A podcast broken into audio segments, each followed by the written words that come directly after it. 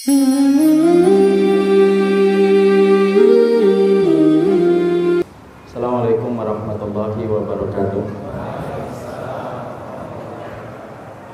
Alhamdulillah wassalatu wassalamu ala Rasulillah wa ala alihi wa sahbihi wa man tabi'ahum bi ihsan ila yaumil qiyamah. Ikhwan ikhwati jemaah Bapak dan Ibu yang semoga Allah rahmati dan Allah berkahi. Alhamdulillah kita senantiasa bersyukur kepada Allah. Allah sempurna di dalam zatnya, sempurna di dalam sifatnya, sempurna pula di dalam nama dan sempurna pula di dalam segala perbuatannya. Tidak ada keberuntungan yang paling besar kecuali keberuntungan ketika kita beriman kepadanya, mencukupkan hidup kita dan hati kita kepadanya. Kepadanya kita meminta pertolongan supaya kita mampu melaksanakan setiap ibadah dalam kehidupan kita. Siapa pun mereka yang menggantungkan hidupnya kepada Allah, maka dia akan selamat di dunia dan pasti akan bahagia di akhirat. Dan sesungguhnya ketika kita telah bersandar kepada zat yang maha besar, maka setiap masalah dan setiap ujian akan terasa kecil bagi mereka yang hatinya sudah diisi dengan Allah. Makanya ketika kita mendapatkan masalah, katakanlah pada setiap masalah yang kita jumpai, sesungguhnya saya punya Rob yang jauh lebih besar dari setiap masalah yang saya miliki. Dan inilah yang menjadi keberuntungan bagi setiap mukmin. Dan tentunya pula tidak ada kecelakaan kecuali mereka yang menggantungkan hidupnya kepada selain Allah. Siapa pun yang menggantungkan hidupnya kepada harta dan dunia, menggantungkan dirinya kepada benda-benda yang dia keramatkan, lalu dia beranggapan bahwasanya itu akan memberikan kebaikan, maka sesungguhnya dia tidak akan selamat di dunia dan tidak akan selamat di akhirat. Dan inilah yang menjadikan kita bersyukur apabila Allah memberikan kenikmatan dalam kehidupan kita. Dan kenikmatan inilah yang kita syukuri dengan bertambahnya ketaatan kita. Semoga yang menyampaikan menjadi hamba yang bersyukur. Semoga pula yang mendengar dan berkumpul pada hari ini Kita pun menjadi hamba-hamba yang bersyukur kepada Allah Setiap waktunya dan setiap saatnya. Dan semoga kita dipertemukan di dunia Dan diperjumpakan kelak kita di akhirat Insya Allah Alhamdulillah akhirnya pada kesempatan malam kali ini Saya bertanda kembali ke kota Karawang Setelah sekian lama karena kalau tidak salah, terakhir saya datang ke sini tahun 2015. Akhirnya tiga tahun berikutnya baru datang. Saya akhirnya baru sadar Bekasi dan Kerawang itu ternyata jauh sekali. Sampai dibutuhkan waktu tiga tahun untuk bertemu dan berjumpa kembali. Tetapi inilah yang namanya jodoh Allah yang ngatur. Dan akhirnya kita bertemu dan semoga pertemuan kita selalu membawa kebaikan dalam kehidupan kita insya Allah. Senang sekali bertemu dengan antum dan sesungguhnya antum ketika beriman kepada Allah dan Rasulnya saya mencintai antum dan antum memiliki kedudukan yang istimewa di hati saya dan istimewa di jiwa saya sebagaimana kita paham ilmu yang kita pelajari dari Nabi harusnya menjadikan kita bertambah rahmat dan bertambah kasih sayang kepada orang yang beriman semoga saya pun bertambah kasih sayang kepada mereka yang beriman kepada Allah dan antum pun setelah belajar pun harusnya bertambah kasih sayang kepada mereka yang beriman.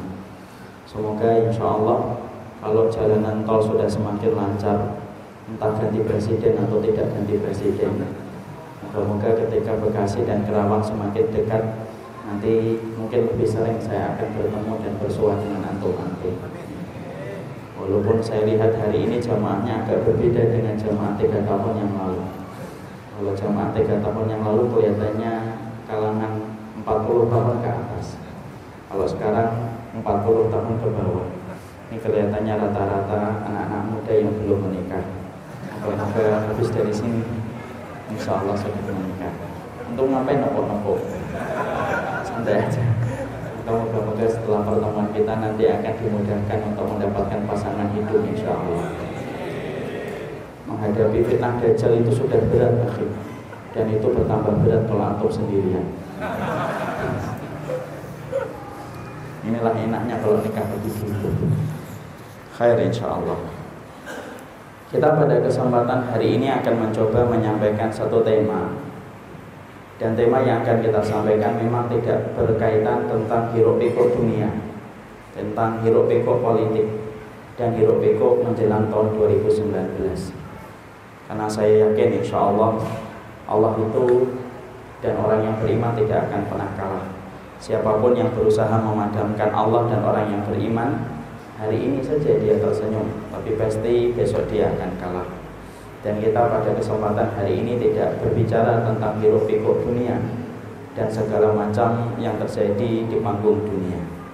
Tapi kita pada kesempatan hari ini akan mencoba untuk membahas satu tema Yang jauh lebih tinggi daripada urusan dunia.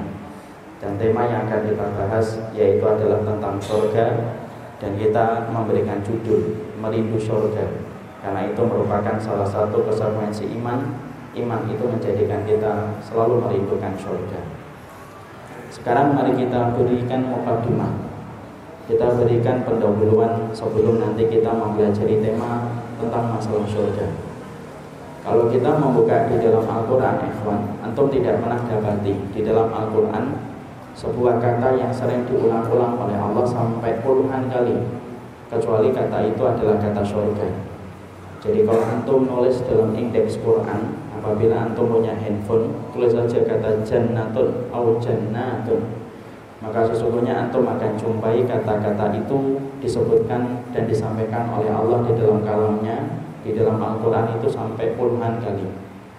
Dan tidak ada kata yang paling banyak kecuali salah satunya kata surga Tentunya kita paham ketika Allah menyebutkan berulang-ulang kata surga di dalam Al-Quran Tentunya pasti punya tujuan Karena Allah tidak mungkin mengucapkan satu kalamnya kecuali memiliki setiap tujuan dari setiap kalam yang Allah sampaikan. Dan sesungguhnya kita paham Kenapa Allah itu mengulang-ulang kata surga di dalam Al-Quran. Bahkan setiap satu lembar dan dua lembar yang kita baca di dalam Al-Quran Setiap itu pula kita mendapati kata surga. Karena ternyata kalau kita paham bagaimana para ulama menyampaikan ternyata Allah mengulang kata surga untuk memberikan motivasi bagi orang yang beriman. Karena surga itu memberikan kekuatan bagi siapa pun yang mengingatnya dan menjadikan ia tujuan dalam hidupnya. Makanya kata surga itu selalu disebut oleh Allah dengan kata indah. Dan Allah tidak pernah memuji satu tempat kecuali tempat itu adalah surga Allah pernah memuji Lombok? Allah pernah memuji Bekasi? Tidak. Allah pernah memuji Bali? Tidak. Allah pernah memuji Eropa? Tidak. Tapi sebuah tempat yang Allah puji di atas kehidupan alam semesta, tempat itu adalah tempat surga yang Allah ciptakan dengan kedua tangannya dan Allah tidak ciptakan itu dengan main-main karena cintanya Allah kepada mereka yang beriman ketika mereka menepati janjinya dalam hidup kepada Allah. Siapa pun yang bertransaksi kepada manusia bisa rugi.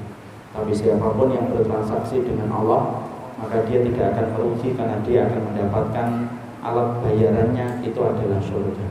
Dan surga adalah tempat yang dipuji oleh Allah. Antum saya akan ajak sebentar untuk membayangkan bagaimana keindahan surga itu ketika Allah itu memuji surga.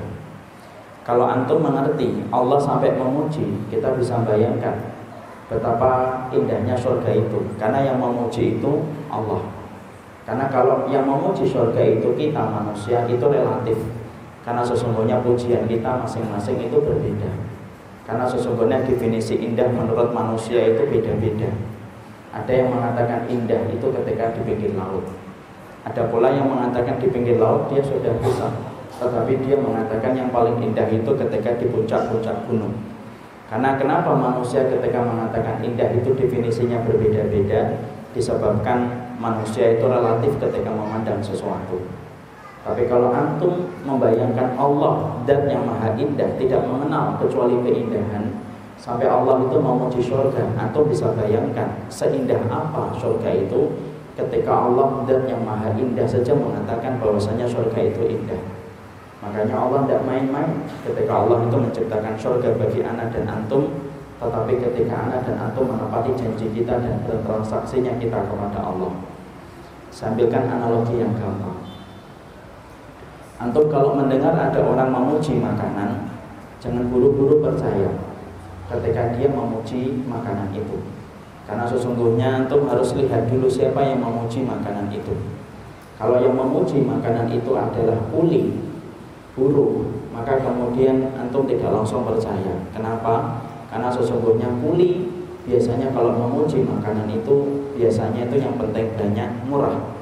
Kalau dia mendapati ada makanan itu murah dan kemudian banyak itu pasti mengatakan makanan itu enak.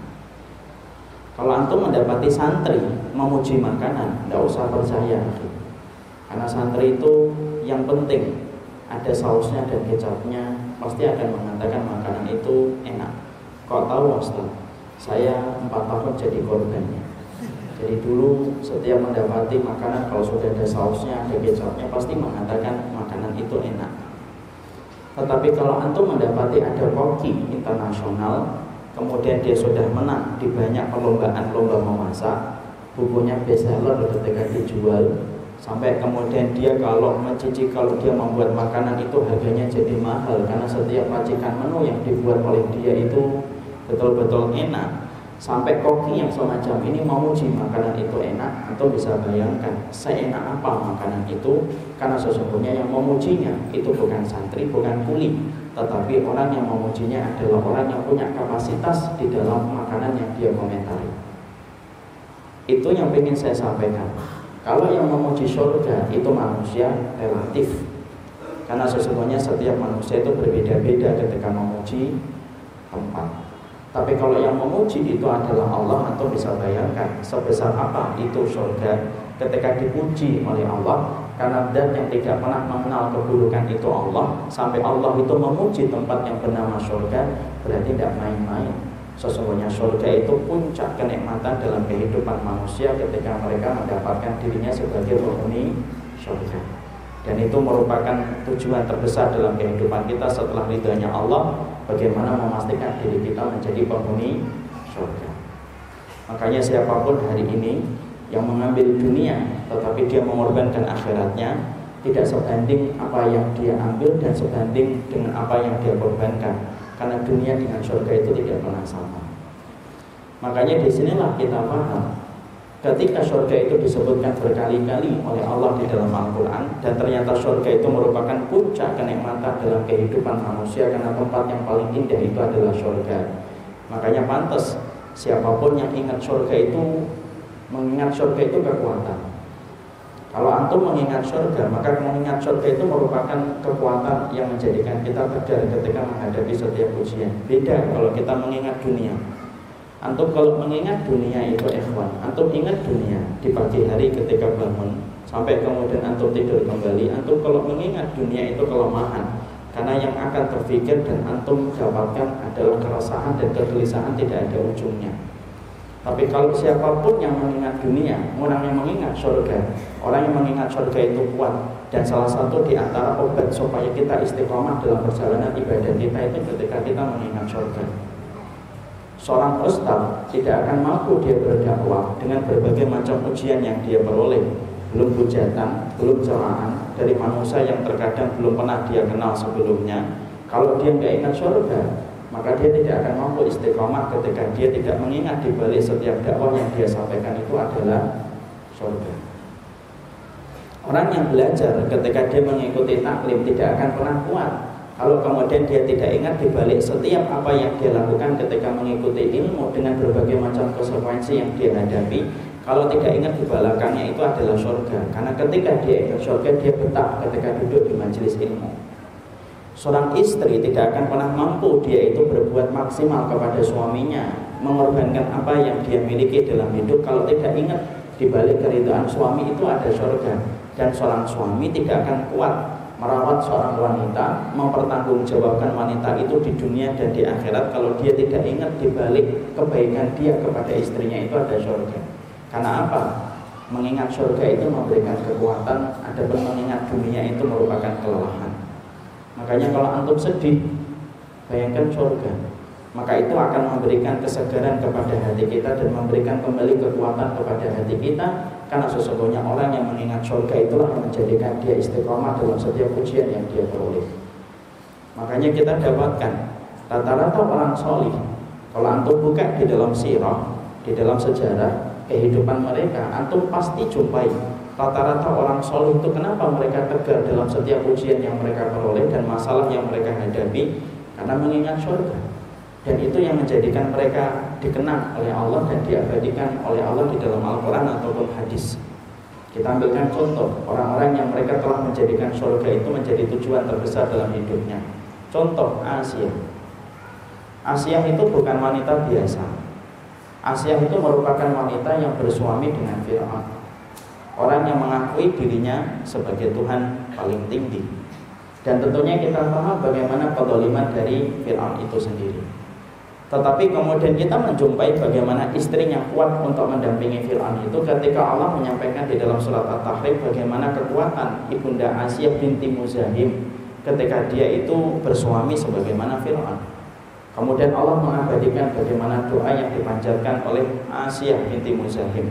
Apa doa yang dipanjatkan Asia binti Muzahim? Rabbi indaka baitan. Ya Allah, bangunkan kepadaku sebuah rumah di surga dan ini yang menjadikan kuatnya iman yang dimiliki oleh Asia binti Muzahim beriman kepada apa yang disampaikan oleh Nabi Musa dan dia tidak pernah kendor dan murtad kembali dari agamanya apa pun yang dihadapi karena ternyata Asia itu membayangkan setiap waktunya dia itu akan dibangunkan oleh Allah dengan rumah di surga dan itu yang memberikan dia kekuatan. Kita mendapati pula Ibunda Khadijah. Kita tentunya paham ikhwan Di antara wanita yang paling banyak pengorbanannya Di dalam Islam itu salah satunya Ibunda Khadijah. Karena sesungguhnya kita hari ini mencium bau wanginya Islam itu salah satunya karena pengorbanan yang dimiliki oleh Ibunda Khadijah. Antum tidak akan pernah beriman kecuali karena keberkahan harta yang ditanam dan diinvestasikan oleh Ibunda Khadijah. Perhatikan ketika Allah itu ingin memberikan kekuatan kepada Ibunda Khadijah. Maka kemudian Allah suruh malaikat Jibril turun kepada Nabi menyampaikan salamnya Allah dan salamnya Jibril kepada Ibunda Khadijah. Cukup? Tidak. Maka malaikat Jibril kemudian mengatakan kepada kepada Rasulullah supaya disampaikan kepada Khadijah, Allah itu bukan hanya memberikan salam, tetapi Allah itu menyampaikan kepada Rasulullah bahwasanya istrinya Khadijah akan mendapatkan sebuah rumah di surga. Rumah itu rumah yang tenang, dan rumah itu adalah rumah yang hening dan tidak ada keramaian pada rumah itu dan tidak ada kelelahan. Makanya Rasulullah kemudian ketika mendapati salam itu disampaikan oleh malaikat Jibril, kemudian Rasulullah menyampaikan kepada ibunda Khadijah, Inna Allah basyaraki bibaitin fil jannah la nasab wa la Sesungguhnya Allah itu memberitahukan kepada dirimu dengan sebuah rumah di surga wahai Khadijah.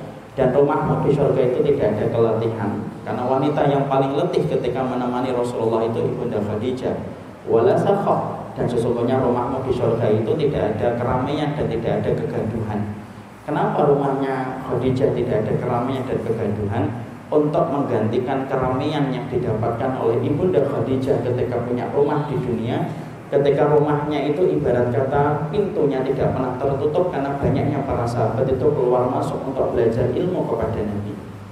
Dan itu dibayar mentah oleh Allah. Dan caranya Allah menguatkan ibunda Khadijah apa? Dengan sebuah rumah di surga makanya inilah yang menjadikan kita akhirnya paham kenapa orang yang beriman mereka mampu melewati setiap ujian padahal ujian-ujian mereka itu berat Simple ikhwan. Salah satu yang menjadikan kita harus paham kekuatan orang yang beriman itu kuncinya karena mereka itu menanamkan surga di balik hati dan jiwa mereka. Dan itulah yang menjadikan mereka kuat menghadapi setiap masalah yang Allah kirimkan untuk mereka karena menginginkan surga dan mem, karena membayangkan surga itu memberikan kekuatan dalam kehidupan mereka. Makanya sampai kita dapati para sahabat itu ketika dididik Nabi, antum kalau membuka di dalam Riyadhus Shalihin atau akan dapati perkataan dari Syekh Utsaimin rahimahullah taala. Nabi itu kalau mendidik para sahabat itu simpel, sederhana. Ditanamkan kepada para sahabat bahwasanya hidupnya mereka itu nanti di akhirat ketika mereka mendapatkan surga. Makanya akhirnya para sahabat Nabi itu mengganti kehidupan mereka di dunia dan mereka menggantinya untuk keinginan mendapatkan surganya Allah. Makanya ketika mereka ingin mendapatkan surganya Allah, mereka rebutan mati karena mereka tahu di balik kematian itu ada kehidupan. Dan itu tidak pernah diperoleh oleh orang Romawi dalam peradaban mereka dan tidak pernah diperoleh orang Persia di dalam peradaban mereka. Karena apa? Mereka menghadapi kaum manusia yang mencintai kematian dan mereka mencari kehidupan di balik kematian ketika mereka paham di balik kematian itu ada kehidupan abadi yang bernama surga. Dan itulah cara Nabi ketika mendidik para sahabat. Makanya saya pernah kagum kepada satu hadis yang diriwayatkan oleh Imam Muslim. Ada seorang sahabat yang bernama Umar bin Al-Hammam. Itu kemudian ketika sedang ter, terjadi ke, berkecamuknya peperangan dalam perang Uhud itu, maka Umar bin Al-Hammam itu melihat bagaimana Nabi memobilisasi para sahabat, ayo jihad untuk melawan orang musyrikun ketika orang musyrikun itu ingin balas dendam atas kekalahan mereka dalam perang Badar. Maka Nabi kemudian mengatakan dengan bahasa yang sangat mudah, Retorika Nabi ketika membangkitkan semangat para sahabat ketika akan berjihad melawan orang musyrikun dengan jumlah yang lebih banyak dengan jumlah mereka, Nabi itu ngomongnya tidak banyak. Nabi kumpulkan para sahabat, lalu kemudian Nabi sampaikan, bersegeralah kalian menuju surga seluas langit dan bumi di balik peperangan ini. Simpel, sederhana, tidak panjang, dan tidak perlu daulah berhari-hari. Setelah kemudian itu maka ada salah satu sahabat yang bernama Umar bin Al-Hammam ketika mendengar Nabi itu mengatakan bergegaslah kalian menuju kepada surga seluas langit dan bumi Umar bin Al-Hammam itu lalu berkata kepada Nabi Dia bertanya kembali Ya Rasulullah Aina ana in kutiltu fisabilillah Ya Nabi, di mana tempatku kalau saya akan berperang membela kalimat Allah di dalam peperangan ini? Rasulullah itu menjawabnya singkat. Rasulullah tidak menjawab panjang. Rasulullah cuma mengatakan fil jannah tempatmu itu di surga. Ketika Umar bin Al-Hammam itu mendengar kata surga, rasa takut yang tadinya menggelayut di dalam hatinya itu langsung hilang, ikhwan. Hilang, menguap sebagaimana debu kering ketika mendapatkan curahan hujan itu langsung menguap dia. Langsung dia maju dalam peperangan tersebut dan ketika dia maju dalam peperangan tersebut dia teringat bahwasanya di kantongnya ini ada kurma yang belum sempat dia makan. Maka dia berhenti ketika ingat korma tersebut. Lalu kemudian dia rogoh kantongnya, sakunya itu, kemudian dia keluarkan korma itu, kemudian dia diajak bicara korma itu. Makanya sampai rawi yang menyampaikan hadis ini kemudian kagum dengan apa yang disampaikan oleh Umar bin Al-Hammam sampai dia pun menghafalkan apa yang diucapkan oleh Umar bin Al-Hammam. Apa yang diucapkan Umar bin Al-Hammam ketika dia mengeluarkan korma dari sakunya? Dia berkata, Wa ini la aku lo hadihin samaratun lahayatun tawilah. Loh kalau saya sempatkan makan kurma ini, hidup saya terlalu lama nanti. Nanti saya nggak dapat dapat surga. Coba, nggak sempat pesan GoFood, nggak sempat. Ini kurma ini. Ini kalau saya makan kurma ini terlalu lama. Padahal kalau kita pikir dengan logika kita dan rasio kita, makan kurma itu berapa lama? 5 menit, 10 menit. Tapi karena sudah gandrung dengan surga Sampai ketika akan makan kurma itu Dia menolak untuk makan kurma itu Sembari dia ngomong sama kurma itu Ketika Nabi baru saja memberitahukan kepadanya Kalau kamu mati dalam peperangan ini Tempatmu itu di surga. Simple, sederhana, nancep di dalam hati. Kemudian dia ngomong itu sama kurmanya Kalau saya makan kurma ini terlalu lama saya Fa'al kata marat kunna biyadihi Dibuang itu semua kurma yang ada di tangannya Maju dia di dalam peperangan Sampai terbunuh di jalan Allah Mendapatkan surga seluas langit dan bumi. Simple ikhwan. Orang beriman itu hidupnya sederhana. Enggak bulat sebagaimana orang kafir. Orang kafir itu bulat hidupnya. Orang non mukmin itu bulat hidupnya. Dia mikir nanti begini nanti begini nanti kalau mati harus begini di tempatnya harus begini kalau mati kemudian harus di tempat yang tinggi supaya kelihatan pemandangan, nah itu bulat. Orang yang beriman simple dia.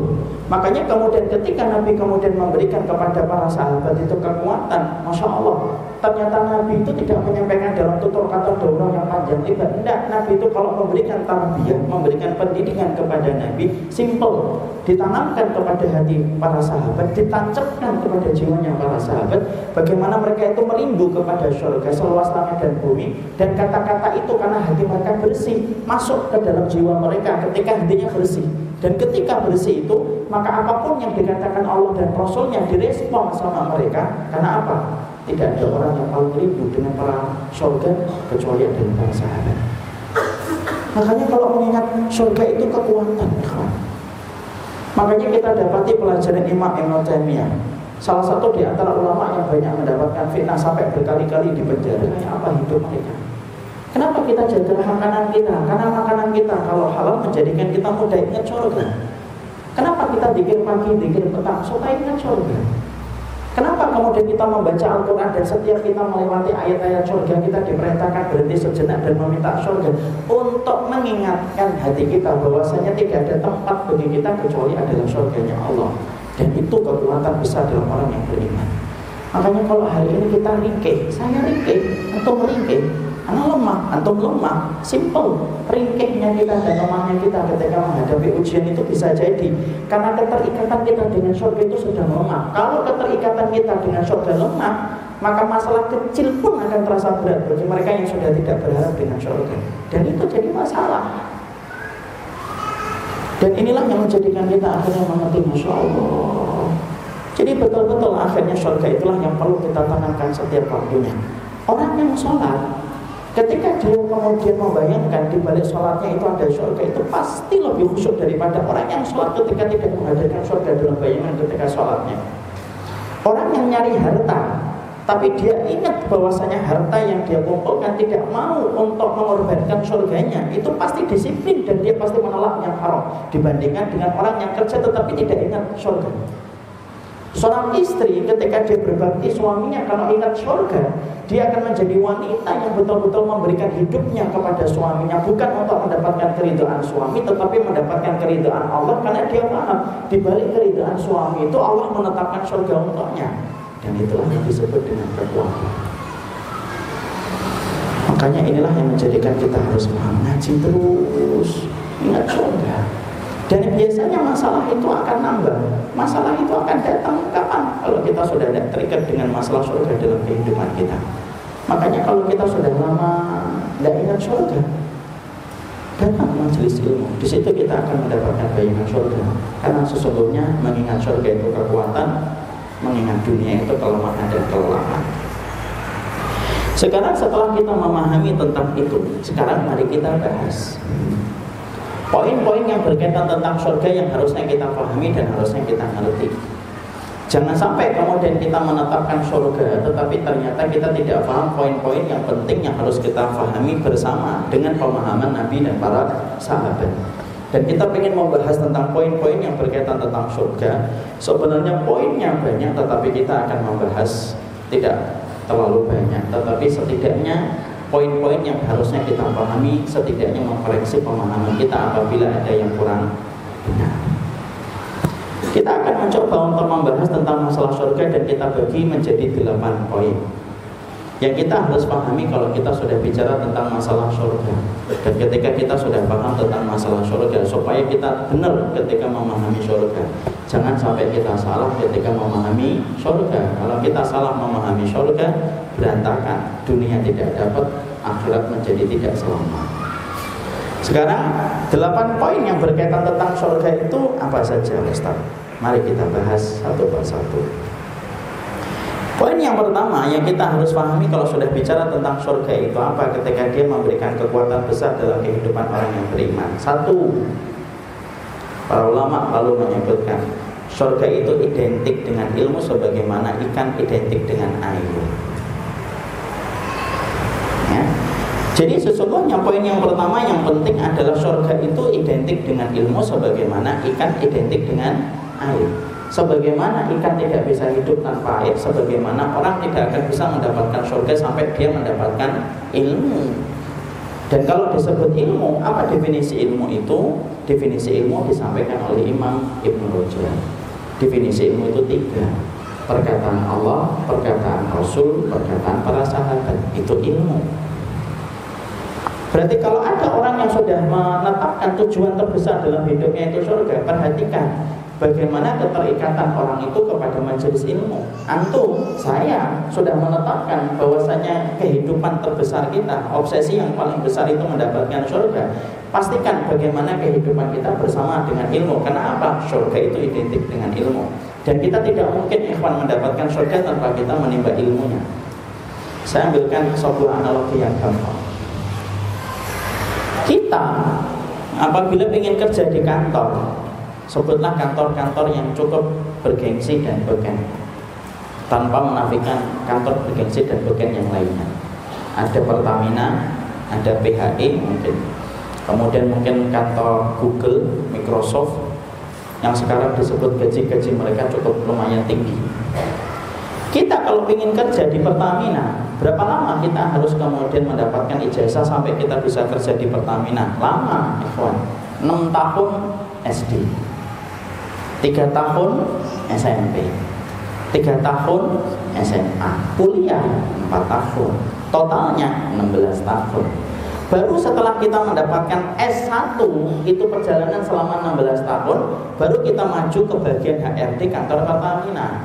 Setelah itu kemudian kita ditanya sama HRD, kamu ingin apa? Ingin kerja di sini? Ya sudah, ikuti seleksi fit and properly test. Maka kemudian nanti kalau lulus baru diterima. Hanya untuk kerja di Pertamina itu sekolahnya 16 tahun. Itu di Pertamina. Mungkin nggak ada orang yang kemudian dia melamar di Pertamina kemudian tidak pernah sekolah, nggak ada. Mungkin nggak ada orang yang ingin melamar ke Pertamina kemudian ditanya sama bagian HRD. Tamatan mana Pak? Tamat SD Impres Pak 03. Maka kira-kira apa yang dikatakan bagian HRD? Masya Allah Pak, langsung dia nelpon ini kepada bagian security ada orang gila masuk ke kantor saya. Dan kemudian pasti menolaknya. Kenapa? Dia tidak tamat SD. Ketika antum dan saya memaklumi bahwasanya untuk masuk ke Pertamina butuh proses belajarnya itu 16 tahun, 6 tahun SD. Berangkat jam tuh, berangkat jam 6, jam 7 masuk kelas, jam 12 pulang. 6 tahun ikhwan. Kalau kata orang Jawa itu bedetet itu 6 tahun. Nah, antum terus-terusan pergi dari pagi sampai kemudian siang, terus-terusan antum kemudian pergi di situ. Itu kemudian dilakukan oleh kita 6 tahun ketika SD, ditambah 3 tahun SMP, 3 tahun SMA, plus 4 tahun kuliah hanya untuk kerja, mendapatkan kursi di belakang meja, mendapatkan komputer, antum ngerjain tugas selama satu bulan, slip gaji antum masuk ke rekening dan itu setelah antum kerja 30 hari, baru antum mendapatkan gaji antara 5 sampai 100 juta. Sekolahnya 16 tahun, jam 6 pagi sudah berangkat ke sekolah, jam 12 siang kita baru pulang, baru bisa kerja itu di Pertamina sekolah sekolah 16 tahun. Wih, kira kira surga itu lebih rendah daripada Pertamina gitu? Saya tidak mengatakan Pertamina karena kita di SPBU ya, tidak ada hubungannya. Ini contoh aja. Maka banyak orang yang terkadang itu mereka tidak paham gitu. Seakan-akan kemudian mereka itu mengatakan bahwasanya surga itu seakan-akan lebih rendah kualitasnya daripada Pertamina. Tidak pernah belajar, tidak pernah mengkaji ilmu. Kitab tafsir tidak pernah kemudian dibeli.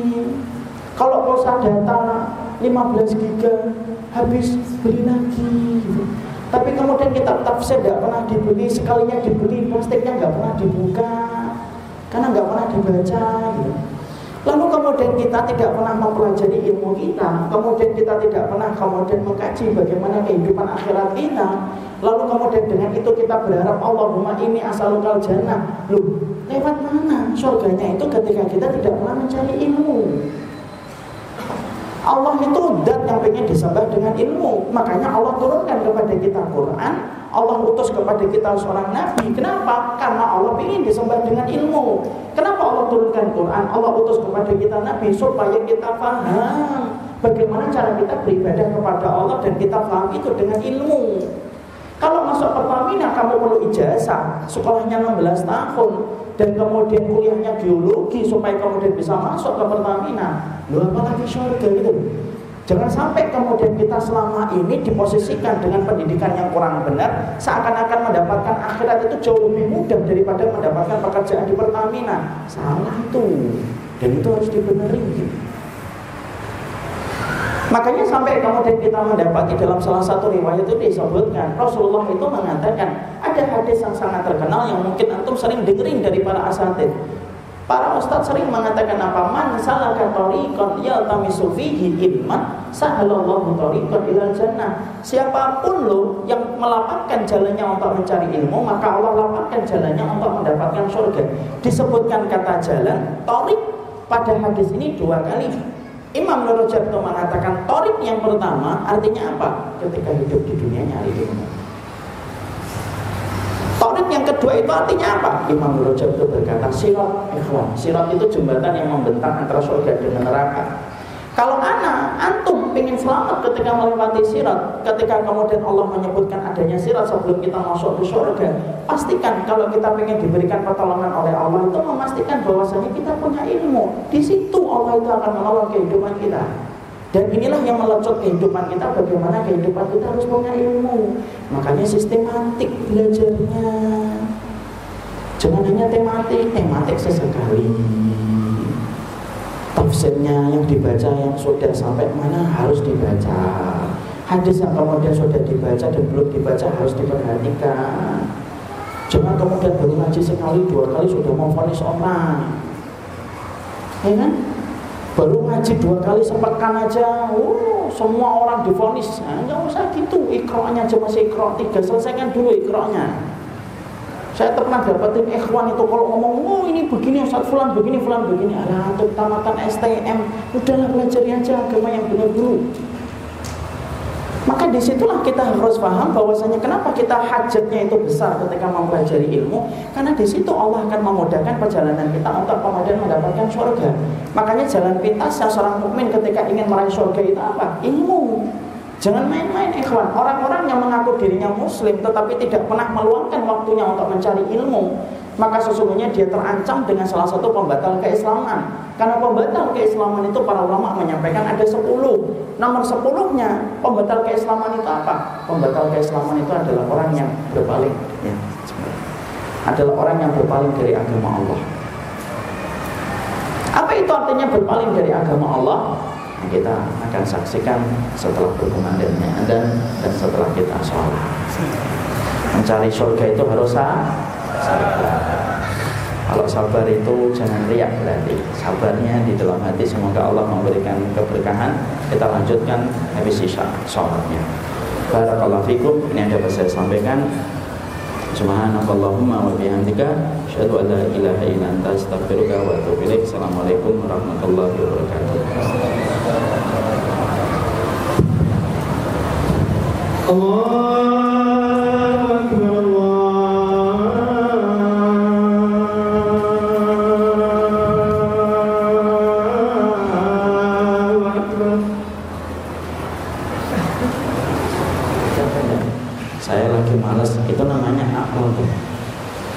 makanya kalau ada seseorang yang mengaku dirinya muslim tetapi dia tidak pernah melonggarkan waktunya untuk belajar tentang apa yang Allah turunkan dalam kehidupan ini kitabullah dan sunnah tidak menarik perhatian dia untuk dia kaji dan dia pelajari.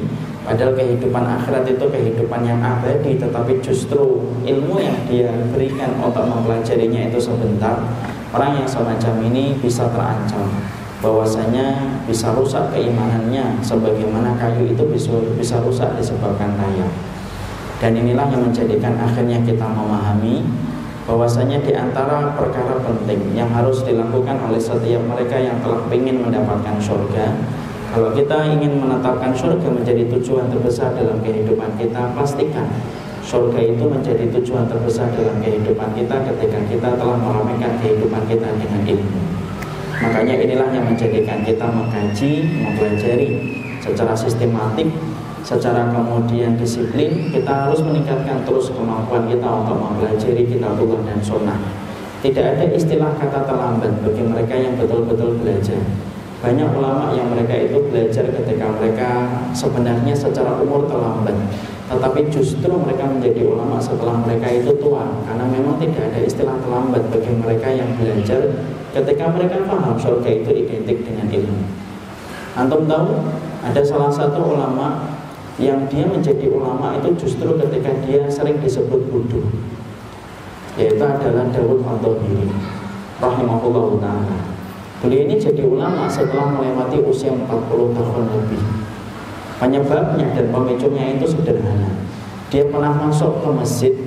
Ketika masuk ke masjid dia langsung duduk lalu kemudian orang itu komentar bodoh masuk masjid nggak tahiyatul masjid? Maka kemudian dia langsung oh berarti saya harus tahiyatul masjid.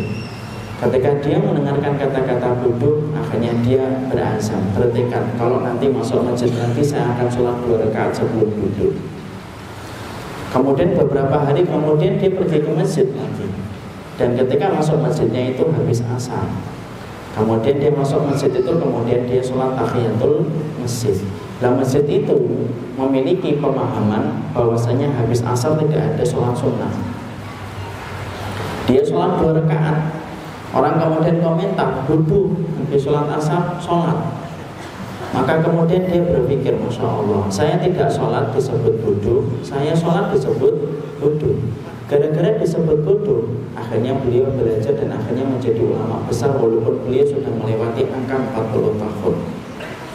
Makanya inilah yang menjadikan kita memahami perkara yang bisa memuluskan perjalanan kita ketika mencari ilmu, untuk mencari surga, yaitu adalah perjalanan kita untuk mencari ilmu. Karena sesungguhnya ironis, ikhwan, kalau kita mendapati pola pendidikan kita hari ini, coba kita lihat di SMP, SMA, belajar ilmu dunia dalam satu pekan puluhan jam seakan-akan hidup di dunia itu selama-lamanya. Tapi ternyata ketika kita mendapati porsi pelajaran agama hanya satu jam dalam sepekan seakan-akan hidup di akhirat itu sebentar. Padahal di situ yang terbalik sesungguhnya kita hidup di akhirat begitu lama dan tidak ada batas akhirnya dan kita hidup di dunia itu hanyalah sebentar.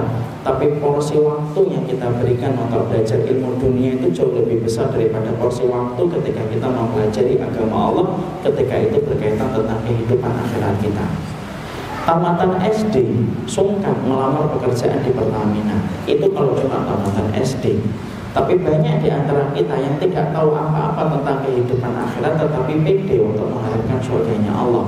Dan ini musibah. Dan inilah yang menjadikan kita memahami betapa pentingnya kehidupan ilmu karena sesungguhnya ilmu itu identik dengan surga sebagaimana air itu identik dengan ikan.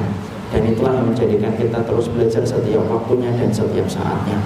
Tidak usah merasa kemudian atau merasa terlambat. Tidak ada kata terlambat. Karena sesungguhnya waktu kapan pun kita belajar Selama kita niatkan itu karena Allah Maka Allah pasti akan memberikan kepada ilmu Kepada antum Sebesar kesungguhan antum ketika memberikan kesungguhan untuk belajar ilmu. Saya mendapati ada salah satu bapak-bapak Itu ketika dia ingin menghafalkan Quran tapi akhirnya hafal Al-Quran Walaupun secara logika usianya di atas 50 tahun itu sulit untuk menghafalkan Al-Quran tapi karena niatnya itu benar karena Allah ketika dia tidak mau dadanya kosong dari hafalan Quran, Allah mudahkan dia untuk menghafalkan Al-Quran dan akhirnya hafal Al-Quran pulang dia ketika mati dalam kondisi dia membawa ilmu yang dia hafalkan dari Quran itu. Di situlah kita paham surga itu identik dengan ilmu sebagaimana ikan identik dengan air. Itu yang pertama.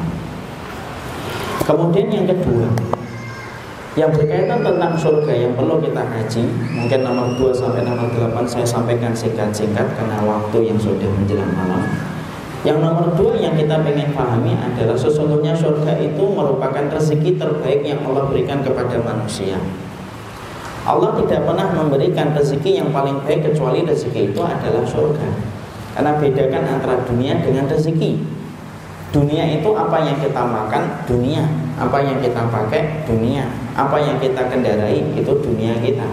Yang mana ketika kita mau meninggal dunia, semua yang kita miliki dalam urusan dunia tidak ada lagi harganya. Itu dunia.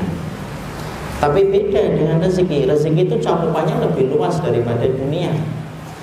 Antum mendapati anak antum solih, taat, antum tidak usah perintahkan ke masjid, dia sudah pergi ke masjid. Itu bukan dunia, itu rezeki. Karena anak yang solih bisa memberikan syafaat bagi antum nanti ketika antum di akhirat. Itu rezeki. Antum kalau dapat teman antum solih, itu rezeki. Karena teman yang solih itu bisa memberi syafaat dalam kehidupan kelak kita di akhirat.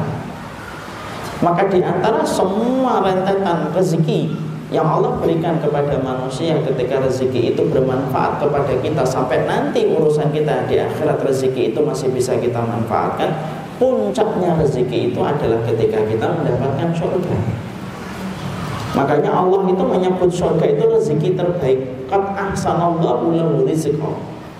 Makanya Allah menyebutkan di dalam surat At-Talaq ayat yang ke-11, siapa pun mereka yang beriman kepada Allah, beramal salih, dimasukkan oleh Allah ke dalam surga, kekal dia di dalam surga, mengalir sungai di bawahnya, Allah menutup ayat yang ke-11 pada surat At-Talaq dengan kata-kata yang indah. Ahsanallahu lahu. Itu loh rezeki terbaik yang telah kami berikan kepada manusia. Makanya afan, maaf, Kalau ada orang yang mendahului antum dalam urusan dunia, tidak usah sedih, tidak usah hasad. Unggulilah dan dahulilah dia dalam urusan akhirat. Kenapa? Urusan akhirat itulah yang kita datangi dan kita genggam. Dan tidak ada kenikmatan paling puncak yang Allah berikan kepada manusia kecuali kenikmatan surga. Makanya dalam satu riwayat Muslim, Rasulullah itu pengen menggambarkan kepada kita bagaimana gambaran surga dan bagaimana gambaran surga dan neraka yaitu ketika Rasulullah itu menyampaikan nanti ketika orang itu dikumpulkan di padang mahsyar ada dua orang yang dipanggil oleh Allah. Satu orang yang paling nikmat hidupnya di dunia dan tidak pernah sedih.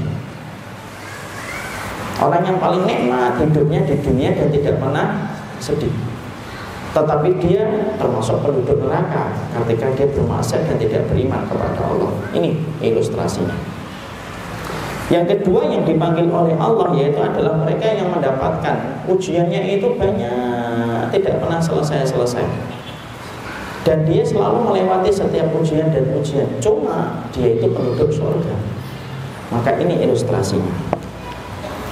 Makanya ketika mungkin ada yang bantu saya, Makanya kemudian ketika kedua-duanya itu dikumpulkan oleh Allah Subhanahu wa taala, ketika kemudian dua-duanya dipanggil oleh Allah, kemudian Allah ingin memberikan gambaran surga dan neraka itu semacam apa kepada setiap orang ketika dikumpulkan di padang mahsyar.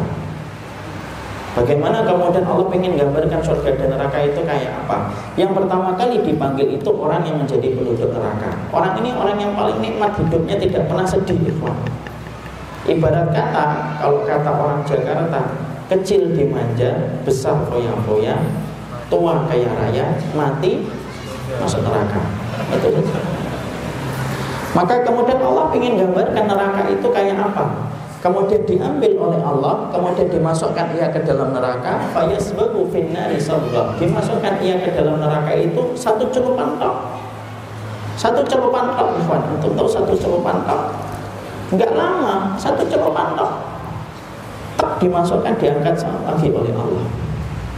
Kemudian setelah dicelupkan ke neraka diangkat oleh Allah, diletakkan di hadapan Allah dan Allah itu bicara sama dia. Kamu ini orang yang paling nikmat hidupnya dulu ketika di dunia. Zina kamu kerjain, khamar kamu kerjain, riba kamu makan, zalim kepada setiap orang. Hidupnya dugem setiap waktunya. Tidak pernah ada kesedihan karena hidupnya selalu dengan dunia dengan kemudian parti-parti. Setiap waktunya. Dan kalaupun sedih sebentar. Kalaupun sakit sebentar. Tetapi kamu penduduk neraka kata Allah dan baru saja aku celupkan kamu ke dalam neraka satu celupan tak padahal nanti kamu akan kekal di dalam neraka itu. Kemudian Allah bertanya kepadanya dan ditutup dialognya itu dengan kata-kata Allah. Hal mararta min apakah kemudian setelah aku celupkan kamu ke dalam neraka masih tersisa enggak? Sisa-sisa dosa dan kemaksiatan yang pernah kamu kerjakan seumur hidup.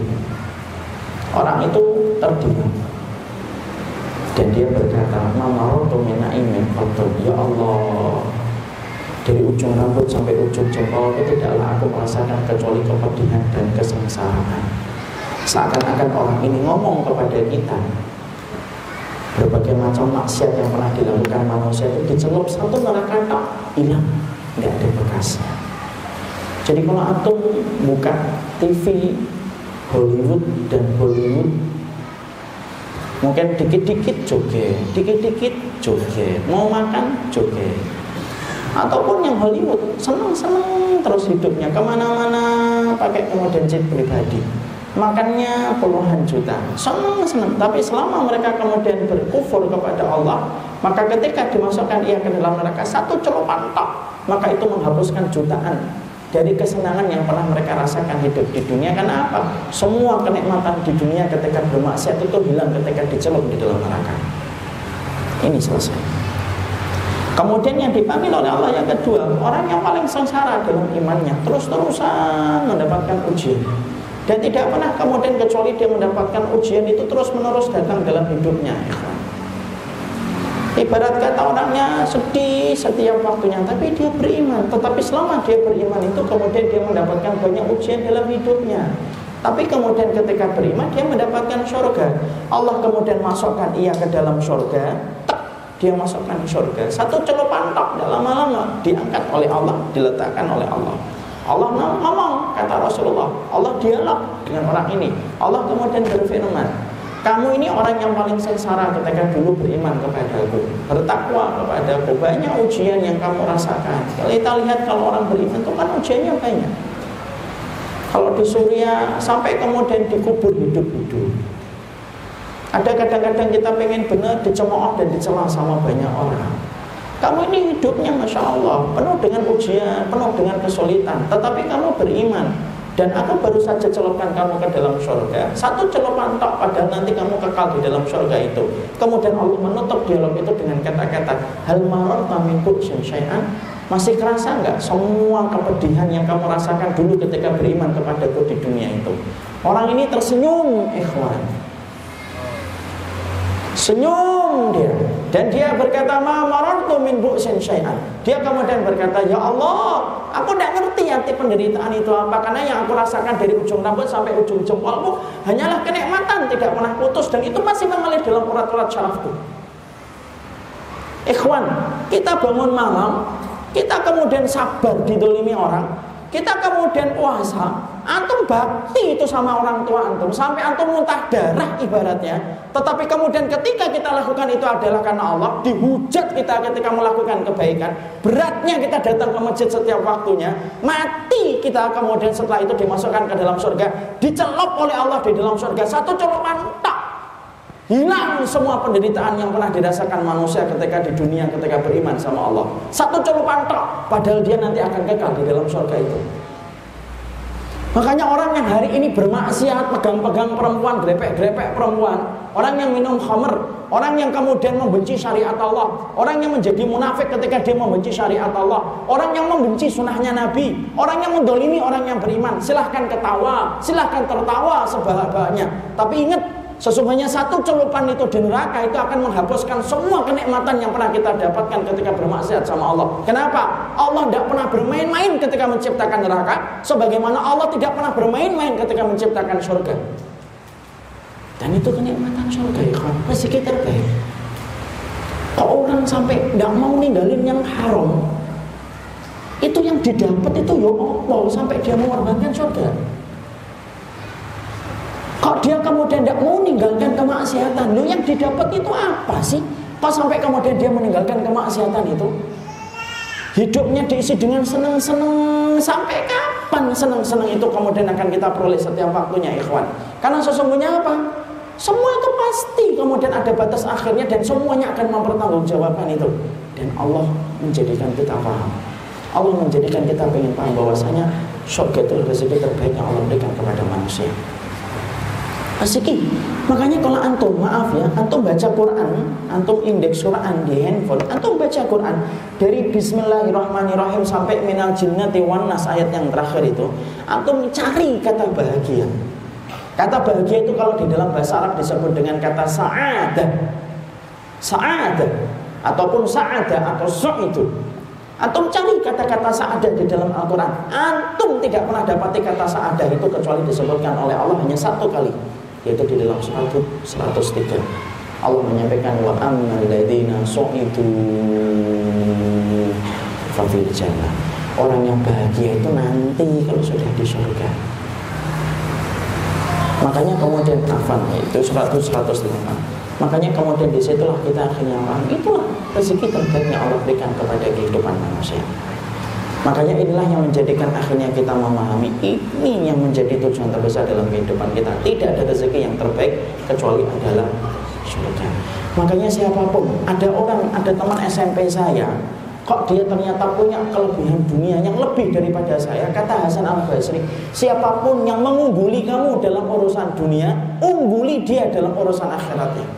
Siapa pun yang ngalahin kamu dalam urusan materi, jabatan, karir, pekerjaan, kalahkan dia dalam urusan akhiratnya. Kenapa? Karena berapapun kita menggenggam urusan karir pekerjaan yang kita genggam dari urusan materi dan profit keuntungan, itu pasti kemudian mati dan kita tinggalkan.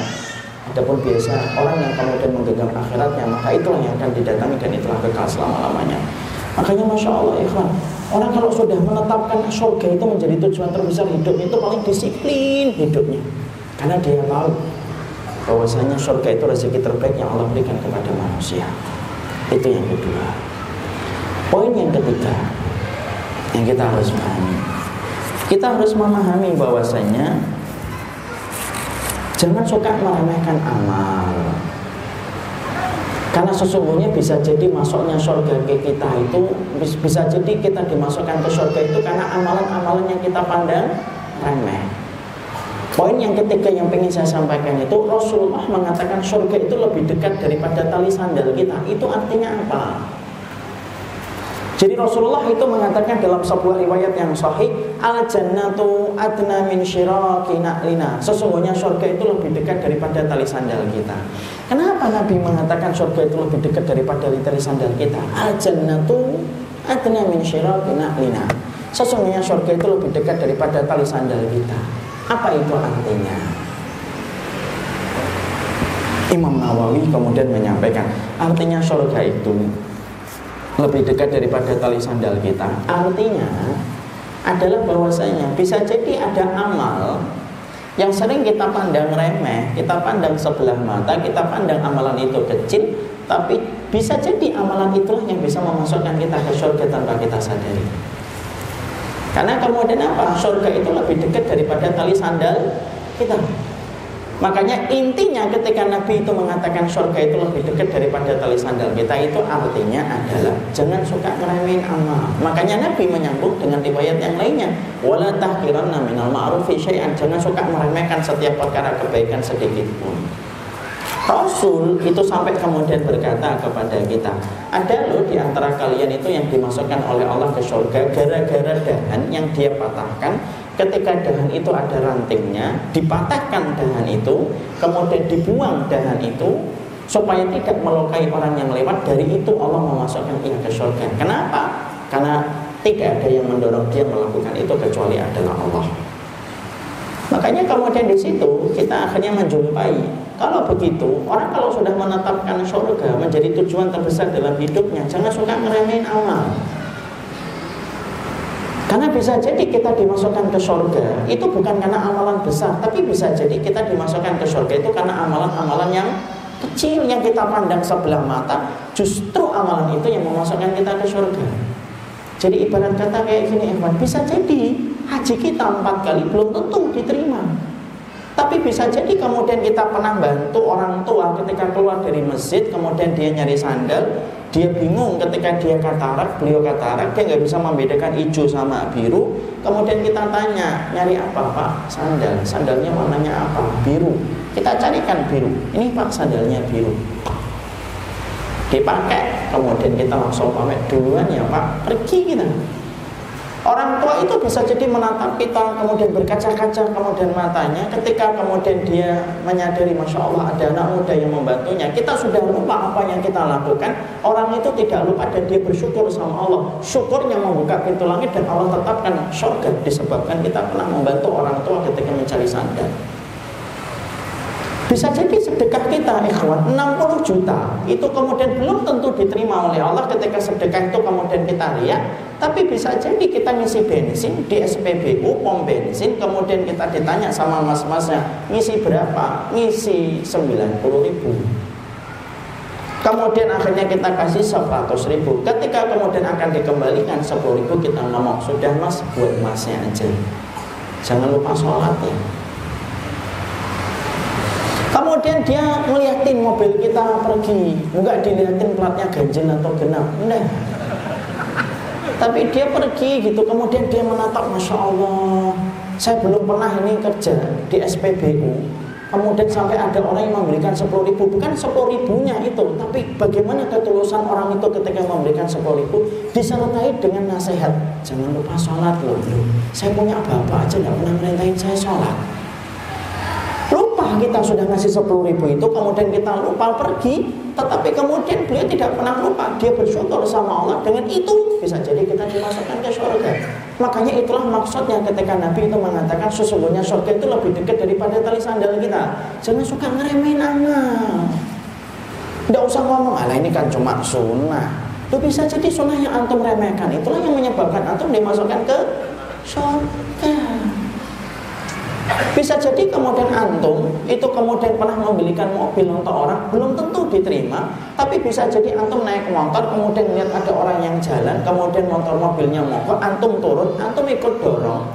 Orang itu kemudian terenyuh ketika antum mendorongnya dan antum diberikan oleh beliau gorengan, antum tolak. Kemudian antum pergi, kemudian orang itu terenyuh dan kemudian dia bersyukur sama Allah. Bisa jadi syukurnya itu membuka pintu langit. Kenapa? Di antara ribuan amal yang pernah kita lakukan ikhwan, kita tidak pernah ngerti amalan mana yang akan mendahului kita untuk memasuki syur. Makanya jangan suka ngeremehin orang ketika memandang. Bisa jadi ada orang yang biasa kita pandang Tetapi hatinya bersih. Allah memasukkan ia ke surga Allah matikan ia khusnul khatimah. Tapi belum tentu kita yang penampilannya mungkin lebih syar'i daripada dia. Belum tentu hati kita lebih bersih daripada orang itu. Dia khusnul khatimah Kita belum tentu khusnul khatimah. Makanya kalau kita belajar ilmu itu jangan memandang rendah setiap orang karena kita tidak pernah ngerti kedudukan seseorang itu di hadapan Allah. Bisa jadi ada amalan kecil yang dia lakukan. Allah terima amalan itu dan Allah kemudian jadikan dia itu mati khusnul khatimah dan Allah masukkan ke surga. Jangan pilih-pilih Makanya kita lihat ya itu sahabat Bilal. Kita kita ngerti ya sahabat Bilal bin Rabah. Apa kurangnya Bilal bin Rabah itu? Luar biasa. Bilal bin Rabah itu luar biasa. Muadzinnya Nabi, ikut perangnya Rasul, orang yang dicari Nabi ketika masuk waktunya adzan. Orang yang pernah hijrah antara Mekah dan Madinah, orang yang menyaksikan Nabi, orang yang melihat ketika Quran diturunkan, Bilal ikhwan. Tapi coba perhatikan dalam riwayat Muslim. Dalam riwayat Muslim itu Nabi satu pagi itu nanya sama Bilal, "Ini sami tuduk fanalu kafil janah Bilal." Aku dengar suara terompah kakimu di surga. Fama fil Islam. Yang kamu lakukan dalam Islam itu apa? Yang ditanya bila tawadu. Saya tidak melakukan apa-apa ya Rasulullah. Kalau yang ditanya kita, oh, jawabnya panjang. Umroh empat kali oleh Rasul. Kajian taklim itu kitab saya, Masya Allah sampai habis itu kalau kita. Bila Jawabnya, sama amil tuh saya fil Islam. Saya tidak melakukan amalan apa-apa ya Rasulullah kecuali satu. Kalau saya berhadas, saya wudhu. Kalau saya wudhu, kemudian saya sholat dua rakaat. Itu saja yang aku lakukan ya Rasulullah. Kemudian Nabi membenarkan itu yang menjadikan kamu dimasukkan oleh Allah ke surga. Suf, suf, ikhwan. Perhatikan ikhwan. Amalan wudhu. Padahal lebih ringan daripada adzan. Antum tahu nggak orang yang paling disiplin? Kalau saya ditanya siapa orang yang paling disiplin? Itu Kalau menurut saya dua Orang yang hafal Quran dan orang yang menjadi mu'adzin. Itu kalau nggak disiplin nggak bisa dia melaksanakan dua pekerjaannya. Adzan itu berat ikhwan. Hijrah jangan tanya.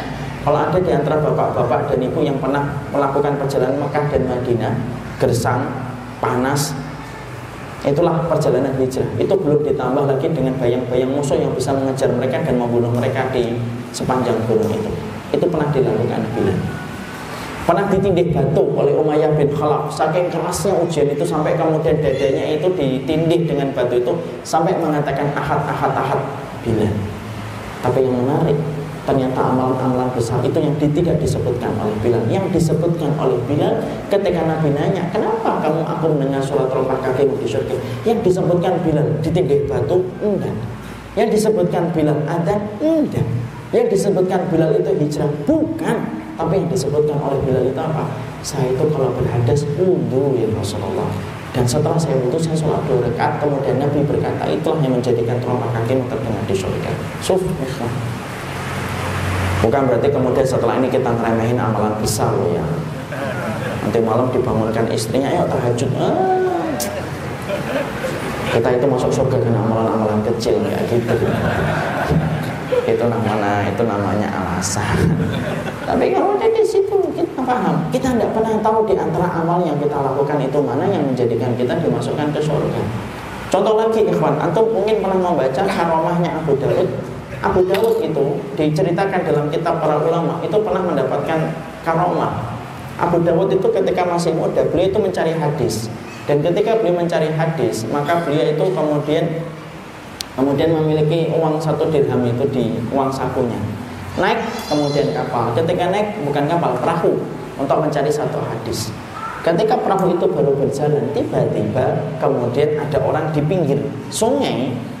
Kalau nggak sangat dajjal itu sungai dajjal kalau nggak salah. Kemudian ada orang bersin, kemudian bila mendengar orang yang bersin itu mengucapkan Alhamdulillah. Kita harus paham ikhwan, kalau ada orang bersin jangan buru-buru didoakan. Tunggu dulu sampai dia mengucapkan doa. Dia bersyukur sama Allah dengan tahmid. Kalau sudah tahmid, baru kita tasmid. Ya Allah. Kalau dia nggak mengucapkan tahmid, nggak usah didoakan. Dia aja nggak mau mendoakan dirinya, apalagi kita nggak usah. Makanya kalau tahmid itu agak keras, tapi jangan terlalu keras. Pakai tolak juga nggak usah. Tapi agak keras sih. Abu Dawud mendengar lu, dia tahmid. Dia ngomong sama kemudian pengemudi perahunya, Abu Dawud, tolong pinggirkan. Tidak mau, tolong pinggirkan sebentar. Tidak mau, tolong pinggirkan dulu. Tidak mau. Dirogok satu dirham ini, saya kasih satu dirham. Tolong pinggirin perahunya sebentar. Pengemudi perahu dan para penumpang di perahu itu berkata, bertanya-tanya, ngapain sih? Enggak lama, enggak lama, enggak, enggak lama saya. Akhirnya dipinggirkan perahunya. Abu Dawud Abu Dawud turun, kemudian dia menghampiri orang tadi yang bersin tadi. Kemudian dia mengucapkan, Ya Allah. Orang itu kemudian tersenyum. Ya Allah. Sudah Abu Dawud kemudian naik lagi perahunya. Yang semua yang di penumpang perahu itu bengong semua. kamu turun ngapain? Itu Cuma jawab orang bersin, iya. Bayar satu dirham, iya satu dirham itu sekitar 150 ribu sampai 200 ribu. Cuma itu aja, iya. Yang lain itu tidak ada. Mungkin kencing, mungkin BAB itu. Ini saya tambahan dari saya. Mungkin yang lain enggak. Cuma ngucapin orang bersin aja, iya. Lalu kemudian perahu itu terus kemudian dilanjutkan. Mereka tidak habis pikir kenapa ada orang rela membayar satu dirham hanya untuk kemudian jawab orang bersin. Jawab orang bersin, ikhwan.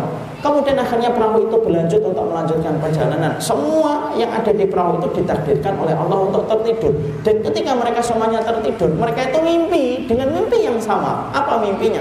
Allah telah membeli satu dirhamnya Abu Dawud dan diganti dengan surga. Dan kagetnya mereka ketika mereka bangun dari mimpinya, salah seorang dari mereka itu kemudian berkata, aku bermimpi Abu Dawud yang tadi turun itu telah diganti satu dirhamnya dengan surga. Lah penumpang-penumpang yang lain itu kemudian kaget, mereka kemudian bingung, ternyata mimpi mereka sama satu perahu di situ.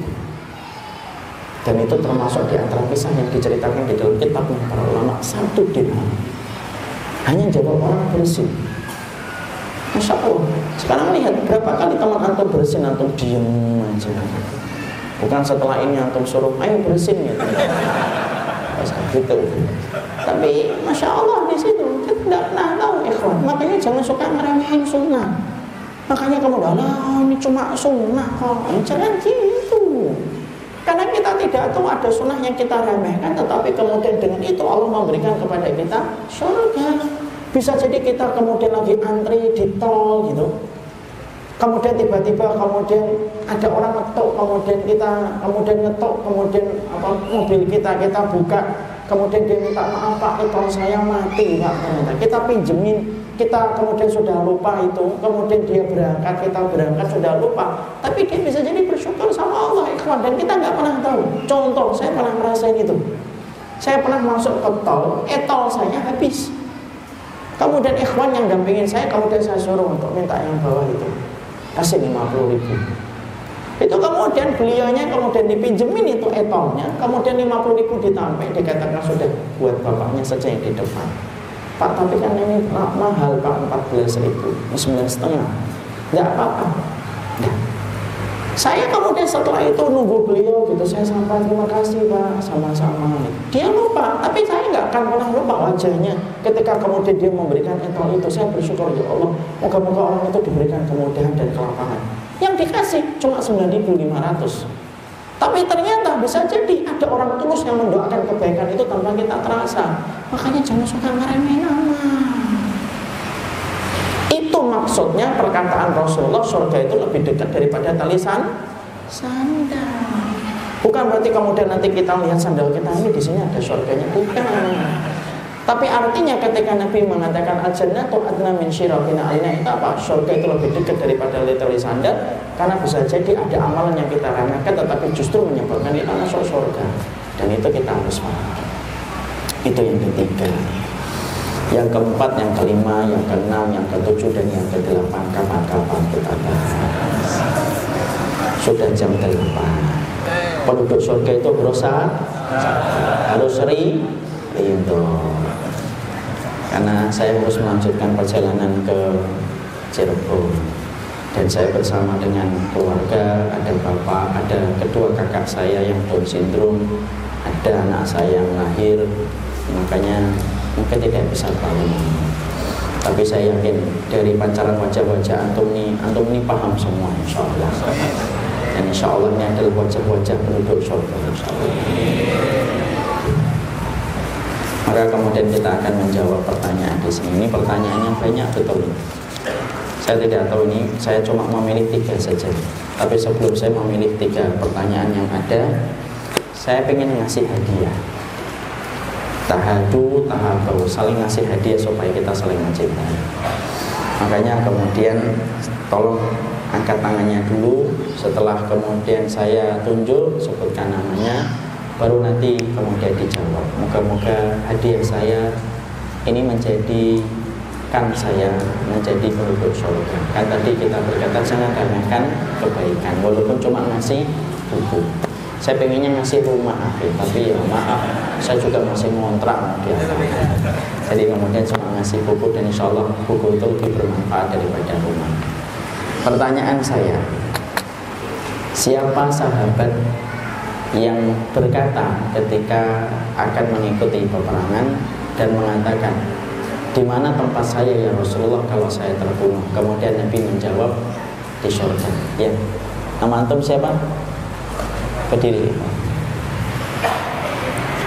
Namanya siapa? Siapa? Taufik Masya Allah belum nikah ya sudah oh, ya kelihatannya belum ada beban hidupnya silakan apa itu Afi? Masya Allah, Barakallah fi. Betul lagi kini. Kau duduk lagi. Jangan sini.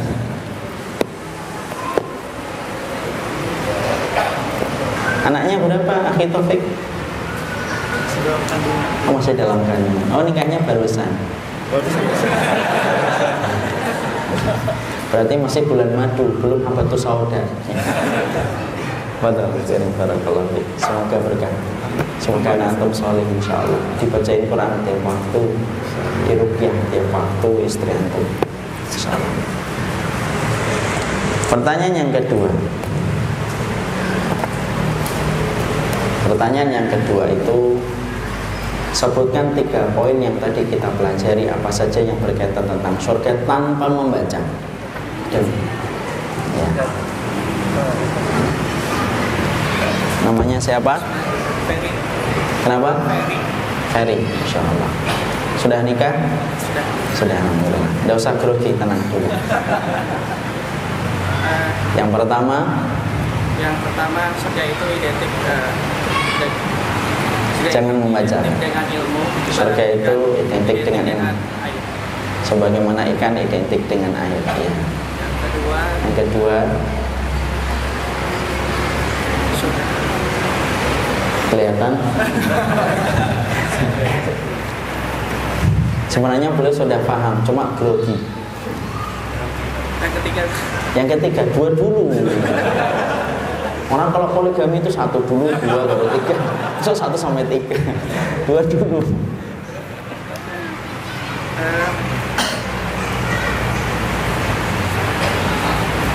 mau istikharah dulu ya Pak? Saya bantu, kan seorang mukmin saling membantu kan? Bisa jadi saya membantu antum menjadi sebab saya masuk surga. Surga ada kaitannya dengan rezeki. Apa nomor dua? surga itu rezeki terbaik uh, yang didapat oleh manusia dan So, surga itu rezeki terbaik yang didapat manusia. Dua. Sekarang yang ketiga, anda lantung kan nomor tiga kan? Ya, jangan sampai nomor tiga salah. Yang ketiga apa? jangan meremehkan uh, amal yang kecil karena itu bisa berakibat uh, kita surga. Ya, Rasulullah berkata, surga itu lebih dekat daripada tali sandal kita. Artinya apa? Jangan pernah meremehkan hal-hal amal yang kecil karena itu bisa belajar Masya Allah, barakallah. Ya, Allah. Antum pengen air mineral atau bubuk?